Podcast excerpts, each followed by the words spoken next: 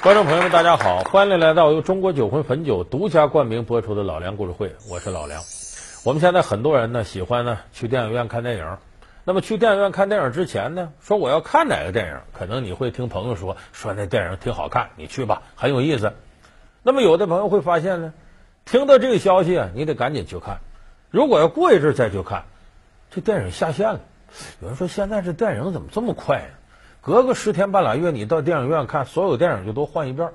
当然，这个呢也不完全一致。你像咱们喝酒和这就不一样。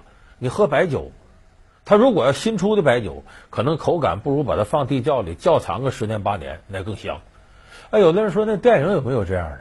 拍完了我不放，我不看新鲜的，我搁个十年八年的，我再拿出来，是不是也跟白酒似的？按正常来说，电影是没这现象的。但咱们今天要给大伙说这电影呢，和白酒就挺像。两千零九年就拍出来了，由于种种原因呢，没放了，一搁搁了三四年，到去年二零一三年才放出来，结果票房还非常好。那这是哪部电影？我估计经常关注电影的观众朋友就会知道。今天我们要给大伙说的就是宁浩导演的《无人区》。将近四年的窖藏会让一部《无人区》有怎样的变化？大漠、旅程、坏人，中国导演离真正的西部片有多远？英雄到底是歌颂还是颠覆？一部电影可以两种风格吗？老梁故事会为您揭秘尘封的无人区。这个无人区为什么说的像窖藏的白酒呢？前面我说了，两千零九年，宁浩呢拍的这片子，当时的这里头的主角呢，呃，请的是徐峥啊、黄渤啊这些人演的。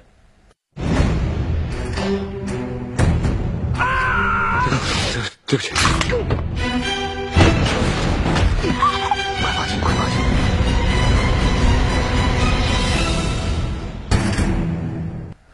正常的是二零一零年的春节档要放这个电影，结果之前不长时间，突然间宁浩站出来说，这电影放不了。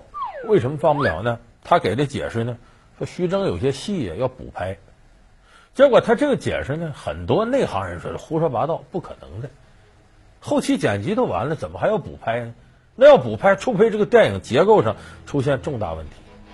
这时候，有的人说了，说这电影为什么放不了？没通过审查。